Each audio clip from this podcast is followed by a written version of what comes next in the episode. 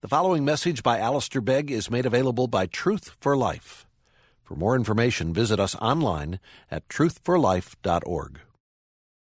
Well, I invite you to turn with me to the Old Testament and to Psalm 139.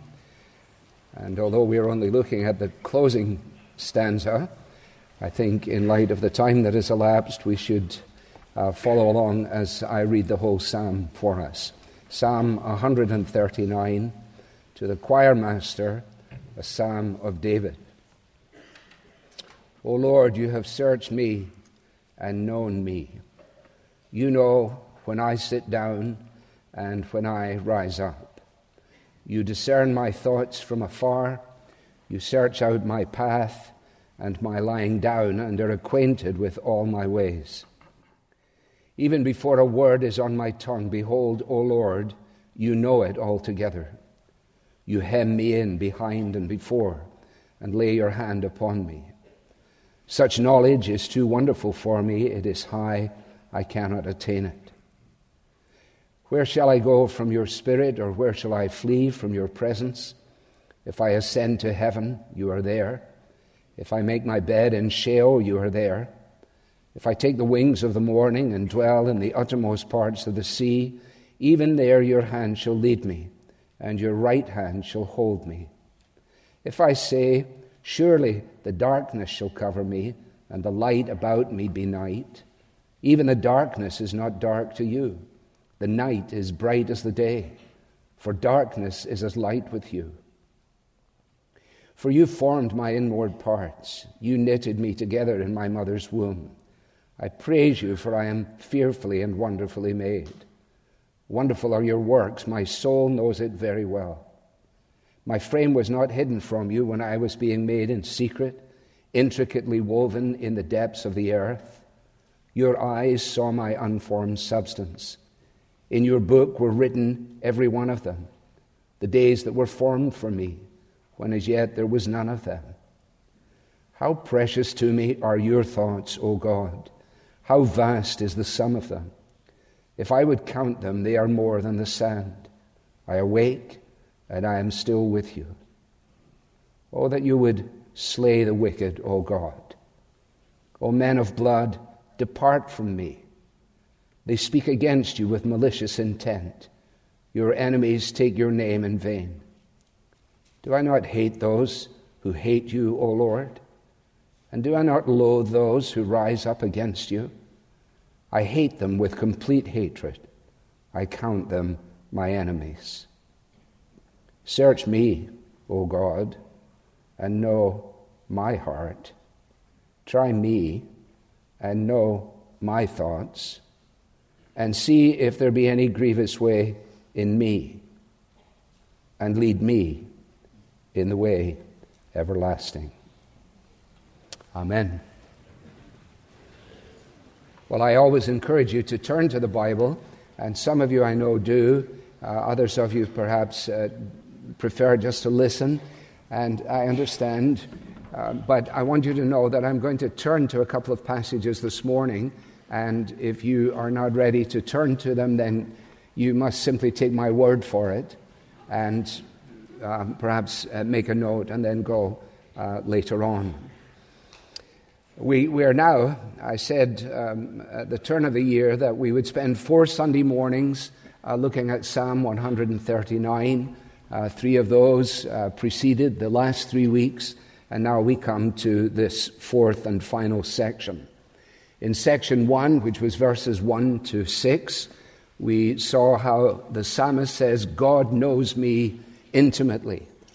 In verses 7 to 12, God is with me constantly. In verses 13 to 18, God has made me wonderfully.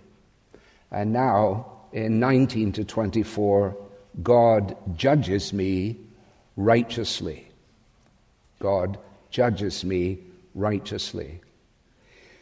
If you remember when we began, we said that although this psalm is attributed to David, there is no historic reference that allows us to pinpoint it with any accuracy. We mentioned that the closing section and the presence of these enemies in verses 19 and 20 probably provided for David the context for the way in which he then reflects on the security that is his in God. And if you like, the presence of the enemies finds him retreating, or if you like, advancing into the security and provision and protection of God. You know when I sit down, you know when I rise up, you hem me in. Not a word of constriction, but a word by way of protection. And if the harsh reality of the wicked did give rise to the first 18 verses, to all that is contained there, then I think we can also say that the first 18 verses prepare the way for this closing section. In other words, when we read this closing section, we need to remember that David is not bloodthirsty, that the one who writes the concluding verses is the same one who has written the first 18 verses, who has spoken of the intimacy and care and protection and provision of God. Now, the reason that it's important for me to say that is because if we are honest, when we come to verse 19, it almost appears to be a discordant note. There's no question that of the 24 verses in the psalm, we would regard it as the most difficult, because it seems on first reading to be a kind of abrupt intrusion, a strange intrusion, causing us, as we read our Bibles, perhaps, or the morning on our own, and we're reading through Psalm 139, and as we perhaps even every so often read it out loud to ourselves so that it might stick in our minds, and we come to verse 19 and we say to ourselves, we just stop and say, well, where in the world did that come from? Well, the answer is it came from verses 1 to 18. It is not an inappropriate interruption. And I hope to be able to show us this morning that it is because of the immensity of David's experience of the living and true God that he responds in the way that he does to the wicked. God is so precious to him that he finds those who speak against God as intolerable. He finds, if you like, their revolt to be revolting. You see, when a person's world is full of God, then that person will actually long for the elimination of evil. If you think about it this morning, you realize that any true believer longs for the day when evil will be destroyed, when sin will be no more, when God will complete what he has purposed from all of eternity, a reality that David had only the slightest hint of, and which we understand will be a reality in the new heaven and in the new earth. It is because of the immensity of his love for God that he is so careful to respond to all that opposes God. These individuals, verse 19, are bloodthirsty, they are blasphemous, and they rise up against God. This is just in my mind right now. The first car that Sue and I had, I think, cost £60, maybe $90. It broke down with immense frequency. In fact, its final journey was on a particular road in Edinburgh where it finally gave up the ghost for the last time. And I pulled it into the side of the street. I got out, I took the bus, and I phoned for a wrecking shop and said, it's yours if you would like it. So I really would not have been concerned if any teenager had wanted that at all. They could take it and do whatever they liked with it. But imagine that I had been given a beautiful Rolls Royce to drive around. Do you imagine the difference between my concern for this Rolls Royce and this old banger of an Austin 1100? Fathers, think about your concern for the purity of your daughters. Would you not hate those who would despise her? You've got to get this clear in your mind. David does not turn cantankerous in this final section. It is because he has such an understanding of the magnificence of God, the indescribable God, the holy God, that everything that is antithetical to that God is a concern to him. Now, to try and guide our way through this, I want to point out, first of all, that this is a prayer. To whom does David direct these comments? If you look in your Bible, you will see that he is directing these comments to God. He has begun the psalm, O Lord, Yahweh, you have searched me and you know me. And he's still speaking to God. And he's speaking to him, if you like, in prayer. It is an imprecatory prayer. I-M-P-R-E-C-A-T-O-R-Y. It is one of about 30 imprecatory psalms in the book of Psalms. An imprecation is essentially a curse. And the cursing psalms are there as an expression of the magnificent holiness of God and how all that opposes God will one day be destroyed. If you would like to go back into the archives of our material at Parkside, you could bring up Christopher Ashe's talk, which he gave on Psalm 137, the concluding verses of which are an imprecation as well. Oh, that you would take these little ones and dash their heads against a rock. And I have not forgotten sitting and saying, well, I wonder what he is going to do with this, and how he quite magnificently showed us an understanding of what that means. Well, I need that help and you need that help. What it is a prayer for divine vengeance. A prayer for divine vengeance. Now, immediately people will find themselves embarrassed by this. Old Testament scholars throughout the ages are very, very tempted to do all kinds of things when you come to passages like this. Some will say, well, this was not David, this was somebody put this in here, and so on. It doesn't help anything at all. It's really quite stupid. The fact of the matter is, we are tempted then to play the Old Testament against the New Testament. So people come to this, and they seek to get out of it, as it were, by saying, well, this is the Old Testament, of course.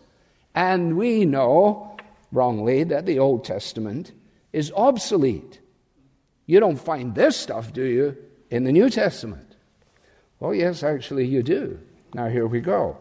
Matthew chapter 23, and you can read the whole of Matthew 23, but we won't. Verse 29, this is Jesus speaking. Woe to you, scribes and Pharisees, hypocrites! For you build the tombs of the prophets and decorate the monuments of the righteous, saying, if we'd lived in the days of our fathers, so on and so on and so on. Fill up then the measure of your fathers. You serpents, you brood of vipers, how are you to escape being sentenced to hell? How are you going to escape the destruction? This is Jesus. This is New Testament. Paul in Galatians, and in chapter 1, and in verse 9. As we have said before, so now I say again, if anyone is preaching to you a gospel contrary to the one you received, let him be accursed. That is an imprecation. Let him be destroyed. You find the very same thing in a quite dramatic way still in Galatians and in chapter 5, where he's talking about those who are opposing the gospel, who are making a huge fuss about external things. And he says, but if I, brothers, still preach circumcision, which is what they were on about, why am I still persecuted? In that case, the offense of the cross has been removed. Listen, I wish those who unsettle you would emasculate themselves. Sounds like an imprecation to me. Revelation. This will be the last one for now, but there's more to follow. Revelation chapter 6. And they cried out with a loud voice, O sovereign Lord, holy and true, how long before you will judge and avenge our blood on those who dwell in the earth? and then the kings of the earth, and the great ones, and the generals, and the rich, and the powerful, and everyone slave and free, hid themselves in the caves and among the rocks of the mountains, calling to the mountains and the rocks, fall on us and hide us from the face of him who is seated on the throne, and from the wrath of the Lamb, for the great day of their wrath has come, and who can stand? Now, if we turn it around the other way, we also need to understand this, that in both the Old Testament and in the New Testament, vengefulness is expressly forbidden. You see how we need a whole Bible to understand the Bible. So that people say, well, they did that kind of stuff in the Old Testament and it wasn't a problem at all. Well, listen to the book of Leviticus and chapter 19. You shall not hate your brother in your heart, but you shall reason frankly with your neighbor, lest you incur sin because of him. You shall not take vengeance or bear a grudge against the sons of your own people, but you shall love your neighbor as yourself. I am the Lord. So in other words, in the Old Testament, love for our enemies is not an option, it is an obligation. And at the risk of just causing you great concern with all of this cross-referencing, let me just give you a couple more. Deuteronomy and chapter 32, these are not just chosen arbitrarily, but Deuteronomy 32, and where are we? Verse 35. Vengeance is mine, and recompense, for the time when their foot shall slip, for the day of their calamity is at hand, and their doom comes swiftly. Well, you will recognize that, won't you, from Romans chapter 12, where Paul is referencing the Old Testament, and he says, we already know this. Vengeance is mine, says the Lord. I will take care of it. So that it's not our responsibility to wreak vengeance, to tolerate vengeance, to perpetrate vengeance. That's the first thing. Notice that this is a prayer. He's not standing on a rooftop shouting at people. He is not up in a position of exalted kingship, saying, look at all these wretched people down there. That is not what he's doing. In fact, I've thought long about it. I wonder, was he standing up? Was he sitting down when he wrote this? Did he write it and then lie down on his bed? Did he lie on his bed and say, oh, Lord, you've searched me and you know me. You know when I'm lying down and so on. Was he still lying on his bed when he said, oh, God, oh, that you would slay the wicked. Oh, that you would bring this to an end. First of all, it's a prayer. Secondly, it's not a program. It's not a program for David to implement. He, like us, is longing for a day when wickedness will be destroyed. The first psalm, remember, blessed is the man who doesn't walk in the counsel of the ungodly, or stand in the way of sinners, or sit in the seat of scoffers, but his delight is in the law of the Lord. By nature, we are that person. No delight in God, no interest at all. You remember how the psalm ends? As for the wicked, they are not so. They're like the chaff that the wind blows away. Therefore the wicked will not stand in the judgment, nor sinners in the congregation of the righteous. David understands this. That's how he began his book of Psalms. This is not a program for David to go out and implement. Well, I won't take time to turn you to it, but if you are interested, you can go back and check, and you'll find a number of occasions when we studied in 1st and 2nd Samuel, David consistently refused to take matters into his own hands. Do you remember? In the cave, and his friends said, take him out now. You can kill him now. David says, no, I'm not going to do that. I will not do that. I will not take matters into my own hands. David realizes that he is not driven by spite or vindictiveness or by a desire to get even. He is driven by a zeal for God. He's God's king, and as a result, His enemies were not simply private enemies. They were enemies of God. Remember again, when we studied in 1 and 2 Samuel, we said, well, why would the king then exercise such punishment on those who were opposed to him? And the answer is because they were opposed to God Almighty. He was God's king, and therefore their opposition to him was an opposition to God. Walt Kaiser, who came here many, many years ago in the early 80s, has a wonderful little passage on this where he says, these wicked enemies that are here embody wickedness as they carry out the program that is anti-God, anti-Messiah, anti-promise. Doeg, and you may remember Doeg, D-O-E-G, you can look him up, Doeg, Cush, and Ahithophel are not your average criminal or hostile types. They are the culmination and the final fruit of all falsehood, greed, hate, cruelty, and treachery aimed against the very means of their own salvation. Opposed to the very means of the salvation which God has provided in his Messiah. Now, I will not divert from course, but it was inescapable to see the little of, the Grammys and the British singer Sam Smith, dressed up literally as the devil, singing the great song, Unholy.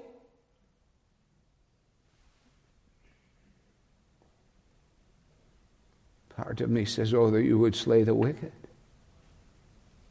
Part of me says, oh, God, save him. Save him. He stands opposed to the very means of his own salvation.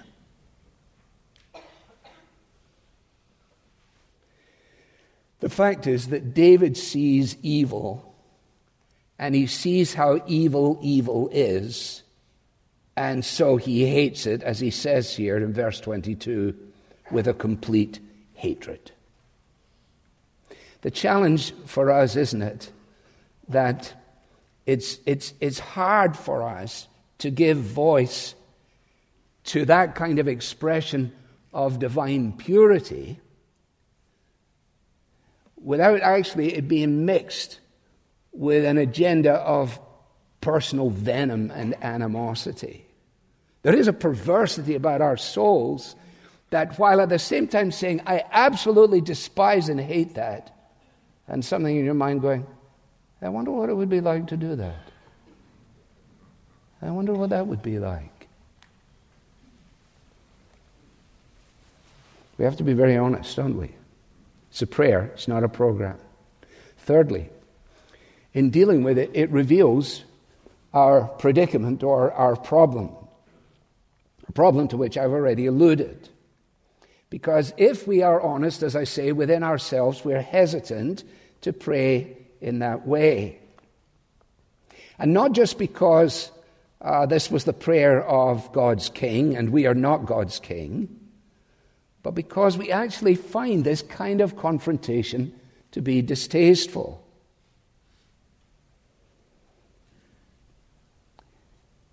And yet, I was helped by just a sentence from Dick Lucas this week where he said in passing, in a talk that he gave in the 80s, it's never wise to dismiss from the Bible things we find difficult or distasteful.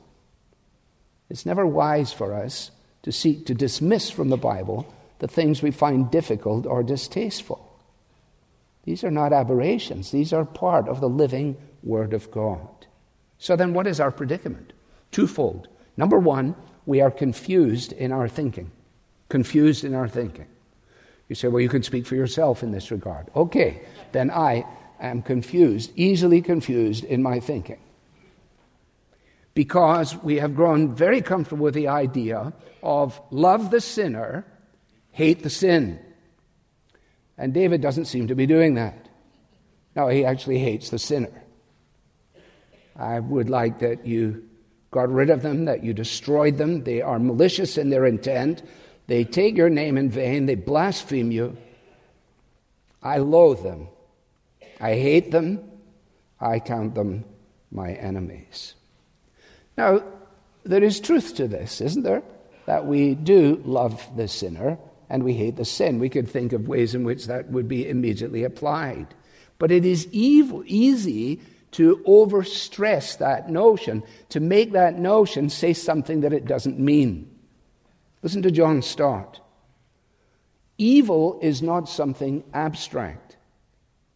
It exists in the hearts and ways of evildoers. So, when the judgment of God falls, it will fall on evildoers, not upon evil in abstract. So David recognizes this. He realizes that he lives in a world in which evil abounds. He's not speaking about evil as a construct of an idea. No, because evil reveals itself in the hearts and lives of each of us. And so again, our confused thinking has to be brought underneath the jurisdiction of the Bible. The Bible will help us out on every case. So for example, John chapter 3 and verse 16, everybody knows it, right? For God so loved the world that he gave his only begotten Son, that whoever believes in him should not perish, but have everlasting or eternal life. That's John 3:16. John 3:36, 35, the Father loves the Son and has given all things into his hand. Whoever believes in the Son has eternal life. Whoever does not obey the Son shall not see life, but the wrath of God remains on him. So simultaneously, God's wrath is revealed against all sin, and his love is extended in the person of his Son to those who are in rebellion against him.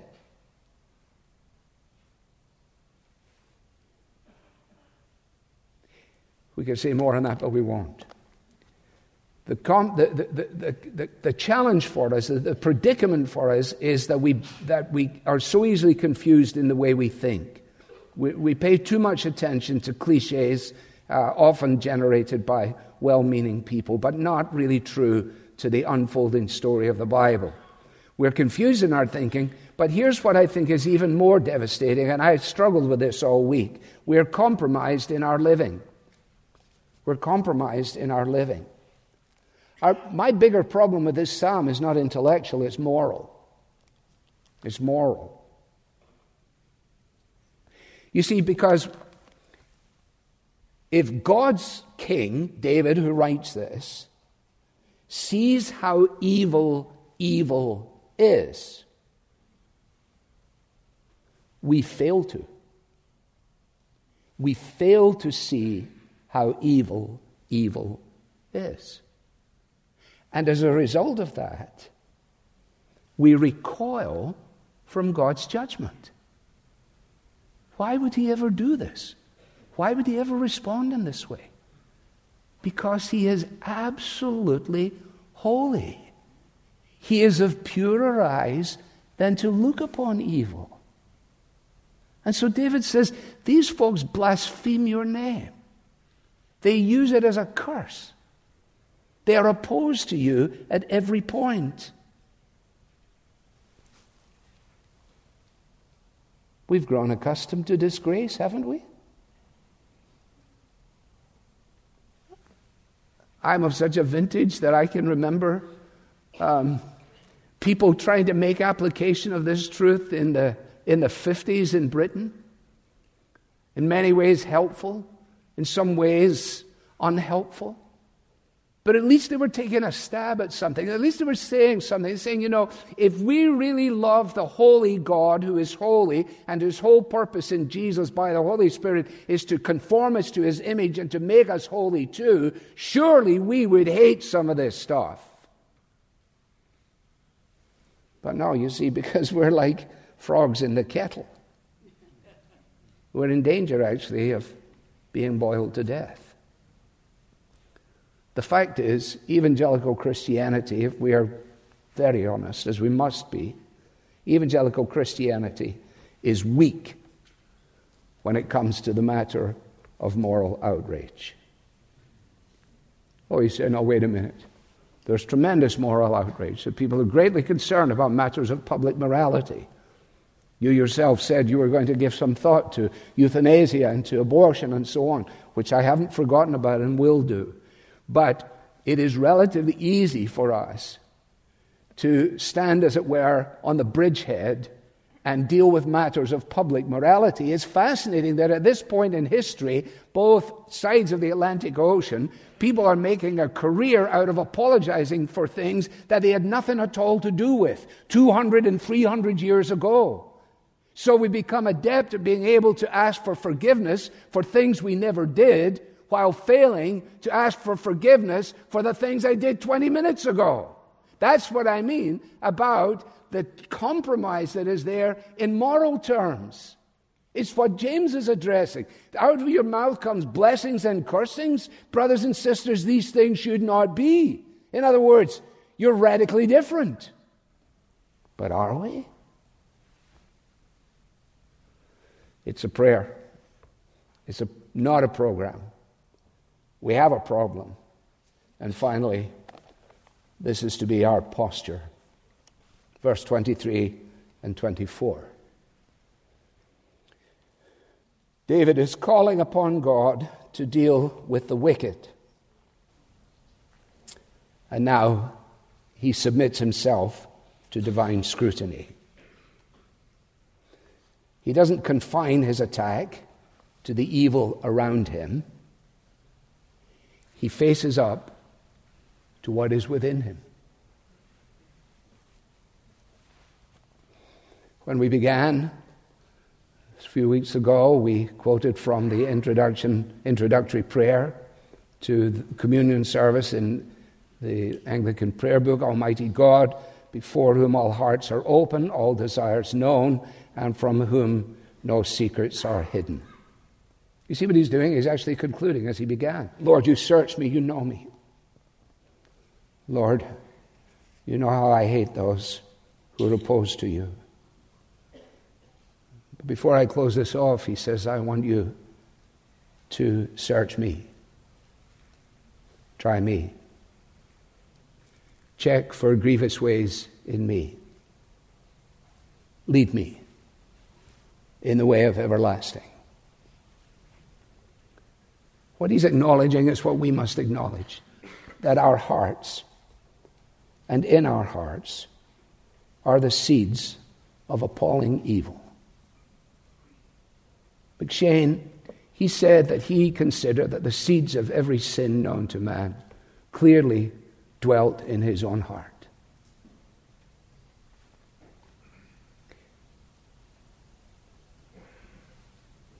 Coming back to that old car at the side of the road, you know, you can paint it up and make it look good to pass inspection by a blind guide. But as soon as someone who knows sits in and tries to put it in first gear with no sinker match, they know. Looks fabulous. It's a wreck. Sunday by Sunday, looking fabulous. So he says, I don't take it for granted, God, that I wouldn't slip off this path. And neither should you. Or me.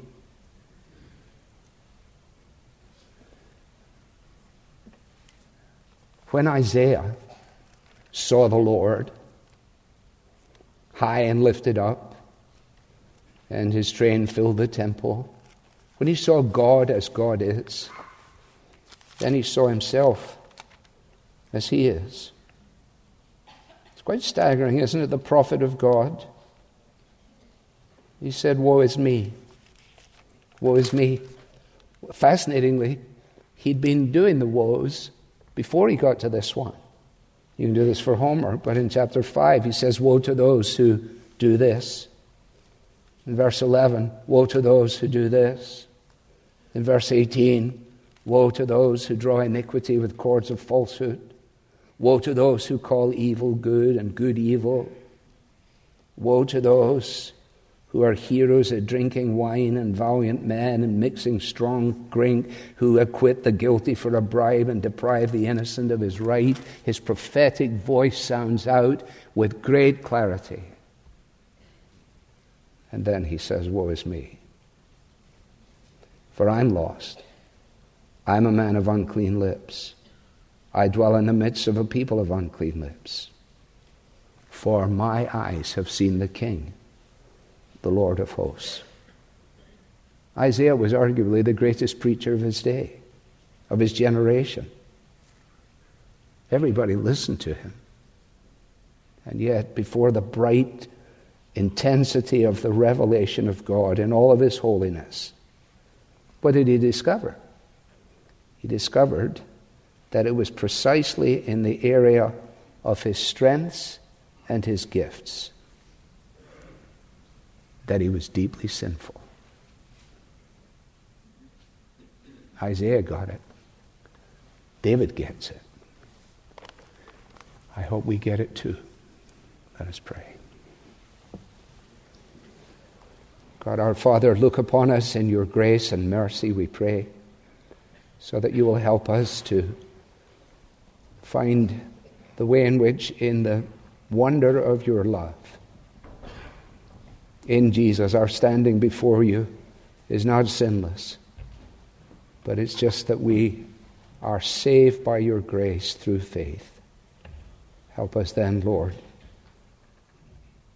to acknowledge how difficult it is for us to make such statements concerning the wicked around us, especially when we are unprepared to acknowledge the wickedness within. We ask it in Christ's name. Amen. You've been listening to a message by Alistair Begg from Truth for Life, and you're welcome to pass this sermon along to others, but please don't charge for it or alter it without written permission from Truth for Life. This content has been provided to you free of charge by the generous supporters of Truth for Life. For additional information about how you can support Truth for Life, please visit us online at truthforlife.org. There you'll find free message downloads from Alistair Begg, as well as links to our podcast, mobile apps, and other resources to help you grow in your Christian faith. Again, the website is truthforlife.org. You can also follow us on Facebook and Twitter to stay in touch with Truth for Life and Alistair Begg. Truth for Life, where the learning is for living.